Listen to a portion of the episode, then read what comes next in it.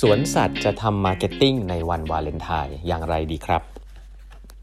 สวัสดีครับท่านผู้ฟังทุกท่านยินดีต้อนรับเข้าสู่8บรรทัดครึ่งพอดแคสต์สาระดีๆสำหรับคนทำงานที่ไม่ค่อยมีเวลาเช่นคุณนะครับ อยู่กับผมต้องกวีวุฒิเจ้าของเพจ8บรรทัดครึ่งครับครั้งนี้เป็น EP ที่ 829 แล้วนะครับ ที่เรามาพูดคุยกันนะครับ วันนี้เป็นตอนพิเศษนะครับ เพราะว่าผมได้รับหนังสือเล่มหนึ่งนะฮะจาก AsiaBooks นะครับต้องขอบคุณ AsiaBooks ที่สนับสนุนหนังสือให้กับทาง8บรรทัดครึ่งด้วยนะครับหนังสือเล่มนี้เนี่ย ผมเลือกมาเองเลยนะครับ ก็เพราะว่าเป็นผู้เขียนแนะนำหนังสือเล่มนี้เลยนะฮะวันนี้ผมแนะนำหนังสือเล่มนี้เลย อยากให้ทุกท่านได้อ่านกันนะครับ ของ Dave Trott นะฮะ Dave Trott เนี่ยจริง ๆ แล้วในเมืองไทยเนี่ยคนที่อยู่ในวงการ marketing นี่น่าจะชอบหนังสือของเขาทุกคนเพราะเป็นหนังสือที่อ่านง่ายนะครับ สนุก แล้วก็เป็น case marketing มากมายนะครับ เล่มนี้เล่มใหม่ล่าสุดเลยครับ The Power of Ignorance นะครับ ก็เป็นสไตล์ Dave Trott เลยครับ เล่มใหม่ล่าสุดฮะเล่าเรื่อง marketing ต่างๆ ทั่วโลกนะครับแนวไอเดียใหม่ๆ ที่เกิดขึ้นนะครับ แบบอ่านง่ายๆนะผมจะเล่าให้ฟังสองสามเรื่องนะ เรื่องหนึ่งเรื่องแรกเลยเล่าให้ฟังเรื่องสวนสัตว์นะคุณลองนึกภาพดูนะคุณมีสวนสัตว์นะครับ แต่ว่าคุณนึกภาพวันวาเลนไทน์อะคุณก็รู้ว่าวันวาเลนไทน์เนี่ย ทุกคนจะมาเที่ยวสวนสัตว์ไหมก็อาจจะเป็นไปได้เนาะก็คือมาเที่ยวสวนสัตว์ แล้วอาจจะเป็นแนวแบบมาเที่ยวสวนสัตว์แล้วแบบคู่รักกันอะไรแบบเนี้ยแต่ถามว่ามันมีอะไรพิเศษไหมเออมันมันไม่มีอะไรพิเศษเลยนะครับ การการมีวาเลนไทน์แล้วมาเที่ยวสวนสัตว์ถูกไหมฮะแต่ว่าที่น่าสนใจคือ d e f t r o t เนี่ยเขาเขาคิดเขาเอาเคสเนี่ยมาเล่าให้ฟัง เพราะว่ามันมีสวนสัตว์นะครับอยู่ที่หนึ่งนะครับสวนสัตว์ที่นี้เนี่ยอยู่ใน ประเทศออยู่ในรัฐเท็กซัสนะฮะเมืองชื่อ El Paso Zoo นะครับเขาคิดใหม่ครับเขาไม่ได้ attract คนที่จะเป็นคู่รักกันมาที่สวนสัตว์ครับแต่เขาเนี่ยอยากจะทำยังไงให้สวนสัตว์นี้ดังในวันวาเลนไทน์ซึ่งถ้าเป็นการ attract คนที่เป็นคู่รักให้มาสวนสัตว์ก็คงจะเป็นทั่ว ๆ ไปเนาะแต่นี่เขาคิดใหม่เขาทำตรงข้ามเลยครับเขาพยายามจะให้มีกิจกรรมร่วมกับคนที่เกลียดแฟนเก่าตัวเองฮะอันนี้คือแบบเป็นวันเป็นในวันวาเลนไทน์นะเขาก็เลยจัดจัดกิจกรรมฮะ เออมันจะมีตัวสัตว์ตัวหนึ่งที่ชื่อว่าเมียแคทนะเมียแคทเนี่ยมีอาอาหารที่เขาชอบเนี่ยคือตัวแมลงสาบนะครับคือคอกโรชแมลงสาบเขาจัดกิจกรรมฮะว่า ใครก็ตามนะครับที่ยังโกรธแฟนเก่าอยู่นะฮะก็ให้มาลงชื่อแฟนเก่าไว้ใน Facebook ครับเป็นชื่อเล็กๆนะครับ แล้วก็ทุกทุกตัวเขาจะจัดว่าเป็นทุกคนที่มาลงชื่อไว้เนี่ยเขาจะเขียนชื่อเนี้ย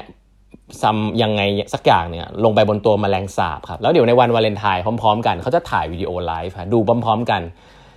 ย่อนเอามแมลงสาบทุกตัวนะครับที่มีคนออยากให้เป็นชื่อแฟนเก่าตัวเองเนี่ยฟีดนะครับให้กับตัวเมียแคทได้กินเชื่อไหมครับว่าวิดีโออันนี้เนี่ยมีคนมาไซอัพ 1,500 คนฮะแล้วก็กลายเป็นข่าวใหญ่โตเลยครับเขาบอกว่ามีถึงขนาดที่แบบต่างประเทศนะที่เยอรมันหรืออะไรเงี้ยคือข่าวนี้มันเป็นข่าวทั่วโลกได้ไงเพราะมันคนไม่ต้องไปถูกไหม แต่แบบเฮ้ยกิจกรรมแบบเนี้ยต่างประเทศเขาบอกทำที่อเมริกานะแต่ว่าคนประเทศเยอรมันที่ในยุโรปเนี่ยร่วมกิจกรรมด้วยเยอะมากนะครับมีคนจัดปาร์ตี้ดูเรื่องนี้โดยเฉพาะเลยนะว่าวาเลนไทน์อยากจะ feed แมลงสาบที่มีชื่อแฟนเก่าเข้าไปให้ meerkat กินอย่างนี้เป็นต้นเขาบอกอันนี้เป็นวิธีการคิดที่ทำให้ได้เขาเรียกว่า earned media คือเป็นเรื่อง content ที่น่าสนใจแล้วก็ทำให้ media มาถ่ายมาอะไรกันอย่างเงี้ยเต็มไปหมดเลยนะครับโดยที่ไม่ต้องจ่ายเงินสักบาทอันนี้คือเรื่องความคิดสร้างสรรค์นะครับผมคิดว่าเรื่องพวกนี้ก็ สอนกันแบบเป๊ะๆ process น่าจะยาก แต่ให้คิดภาพก่อนนะครับว่า อันนี้ก็เป็นวิธีหนึ่งซึ่งก็เป็นตัวอย่างที่ดีนะครับ ก็อันนี้อันหนึ่งอีกเคสนึงที่น่าสนใจครับก็คือเคสความคิดสร้างสรรค์ของทีมฟุตบอลนะเขาบอกในปี 2019 นะครับ Champions League semi-final ลิเวอร์พูลเจอกับบาร์เซโลนาครับทีมลิเวอร์พูลบาร์เซโลนาเนี่ยจริงๆเป็นทีมที่เก่งมาก แล้วก็จะรู้ว่ามีเซเลบเยอะนะครับแล้วก็ทีมลิเวอร์พูลเนี่ยก็อยู่ในจุดที่แบบว่าเอ๊ะจะจะต้องชนะทีมบาร์เซโลนาให้ได้นะครับ มีสิ่งหนึ่งครับ ซึ่งโค้ชของทีมลิเวอร์พูลเนี่ยเห็นนะว่าเฮ้ยทีมบาร์เซโลนาเนี่ยมีเหตุการณ์นี้บ่อยก็คือว่านิสัยของคนที่อยู่ในบาร์เซโลนาเนี่ยในผู้เล่นบาร์เซโลนาเนี่ยก็จะเป็นแนวชอบเถียงกรรมการครับก็คือนักนักเตะเก่งๆส่วนใหญ่ชอบเถียงกรรมการ และการเถียงกรรมการเวลาทำอะไรผิดหรือฟาวล์อะไรเงี้ยมันก็จะทำให้เสียเวลาใช่ไหมครับเหมือนแต่ว่ามันก็เป็นการ distract ทีมตัวเองด้วย ทีเนี้ยนิสัยเนี้ยมันทำให้เกิดช่องโหว่ครับแล้วก็ทีมลิเวอร์พูลเห็นว่าทุกๆ ครั้งที่มีการทำฟาวล์กันเนี่ย ทีมบาร์เซโลนาจะเถียงกรรมการเสมอแล้วทำให้เกิดช่องโหว่ทันทีว่าเเกมมันไม่ได้หยุดเล่นนะครับ ทีมลิเวอร์พูลก็คิดว่าไอ้จุดนี้จะเป็นจุดที่ถ้ามันเกิดขึ้นมาจะเป็นช่องโหว่ใหญ่มหาศาลของทีมบาร์เซโลนาให้ลิเวอร์พูลครับแล้วมันก็เกิดขึ้นจริงๆครับ เชื่อไหมครับว่ามันเล่นที่สนามแอนฟิลด์ของลิเวอร์พูลเนี่ยทีมโค้ชของลิเวอร์พูลเนี่ยผู้จัดการเนี่ยไปเตรียมกับเด็กเก็บบอลไว้ครับว่า เมื่อไหร่ก็ตามที่มีการฟาวหรือการเตะคอร์เนอร์ต่างๆเนี่ยนะครับให้ แทนที่จะให้ไม่ได้บอกให้รีบวิ่งไปเก็บฟุตบอลนะฮะแต่บอกว่าให้เตรียม spare ฟุตบอลเอาไว้ครับโดยที่ยังไม่ไม่ต้องไปวิ่งเก็บเลย เพราะว่าเชื่อว่าเมื่อเมื่อเกิดเหตุการณ์อะไรขึ้นเนี่ยคนจะคนบาร์เซโลนาเนี่ยจะวิ่งไปหากรรมการครับจะไม่ engage กับฟุตบอลเพื่อที่จะเถียงกรรมการตลอด สิ่งนี้ก็เกิดขึ้นครับในในเกมของปี 2019 ครับ semi-final ก็คือว่ามีการทำฟาวกันเกิดขึ้นนะครับ แล้วก็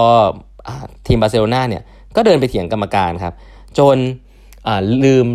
distract ไปทำให้การเตะ corner kick นะครับการเตะฟรีคิก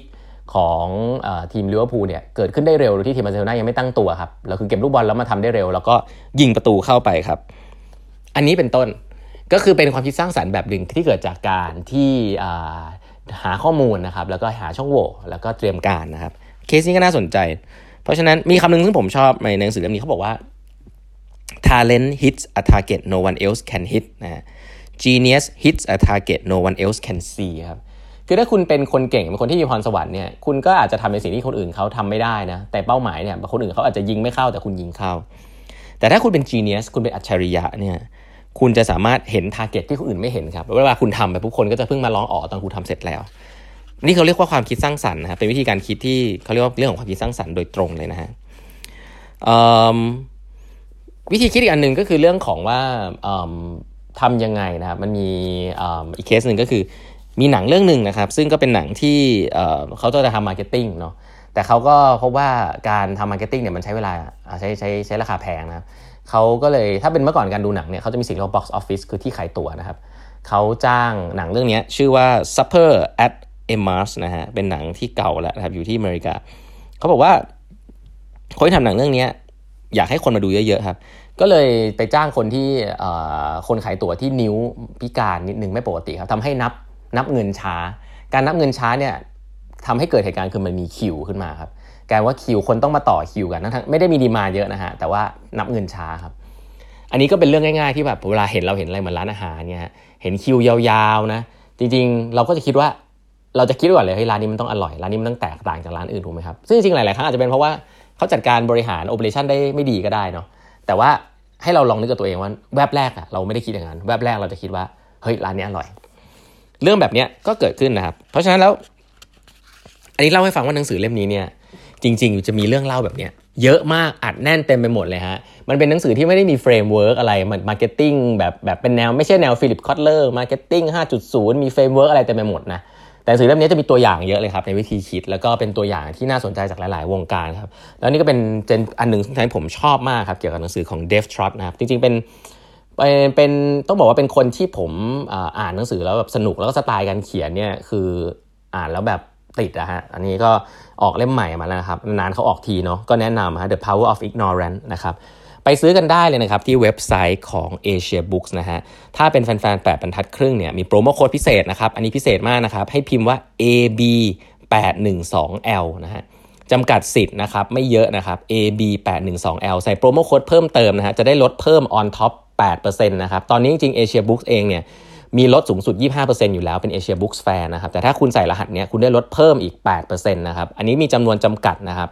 ก็ ช่วงวันนี้นะครับจนถึงสิ้นเดือนนี้เท่านั้นนะครับก็จำนวนจำกัดรีบไปซื้อเลยครับแล้วก็จะซื้อเล่มอื่นๆด้วยก็ใช้โปรโมโค้ดนี้ได้นะครับ AB812L นะฮะก็ขอบคุณทางเอเชียบุ๊กด้วยนะครับที่สนับสนุนหนังสือนะครับก็หนังสือภาษาอังกฤษดีๆ ต้องนึกถึงเอเชียบุ๊กก่อนเลยนะครับวันนี้ยังไงก็ขอบคุณทุกท่านที่ติดตามนะครับแล้วอย่าลืมไปซื้อหนังสือกันครับพบกันใหม่พรุ่งนี้ครับ สวัสดีครับ